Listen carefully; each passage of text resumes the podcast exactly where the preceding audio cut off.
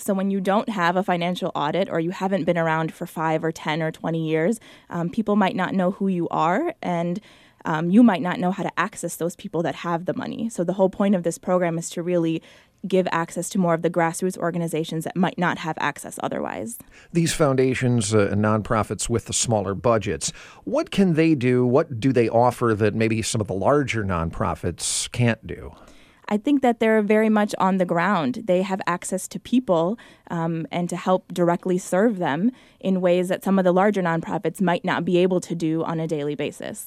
And you say this is a new program. Uh, you just started this this year or last year? It was actually last year we launched, uh, kind of quietly launched as we were learning and piloting the program. And so last year we named three grantees through the entire process. How do you decide who gets a grant?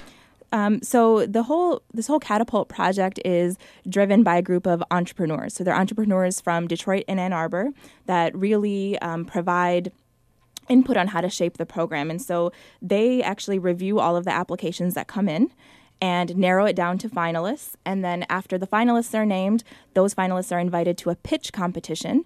And so they are they are coached through this process and they provide a three minute pitch and answer some questions and at the end of that night three last year three were named. This year five will be named at the pitch competition. What makes for a winning pitch?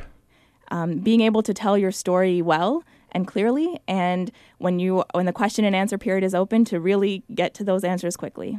And once you decide who's going to get the grants how can these groups use that money so we ask that when they provide an application, by the way, the application is a very straightforward, quick, streamlined process. We ask them how can a grant, a small grant of up to $7,500, help catapult their organization to the next level? And this can be a very concrete thing that maybe you couldn't get funding for in other places. So if it's equipment that you need or it's um, getting training to learn a specific skill to make your organization better, they can use it in any one of those ways. And along with the money that they receive at the end of uh, this whole process, they also receive ongoing coaching from those entrepreneurs throughout the year to help their organizations grow. Now, I know this is only the second year you've done this, uh, but I'm curious how do you measure the success of the program? How do you know whether it's actually uh, making a direct impact not only on these organizations, but on the people they serve? How do you see results?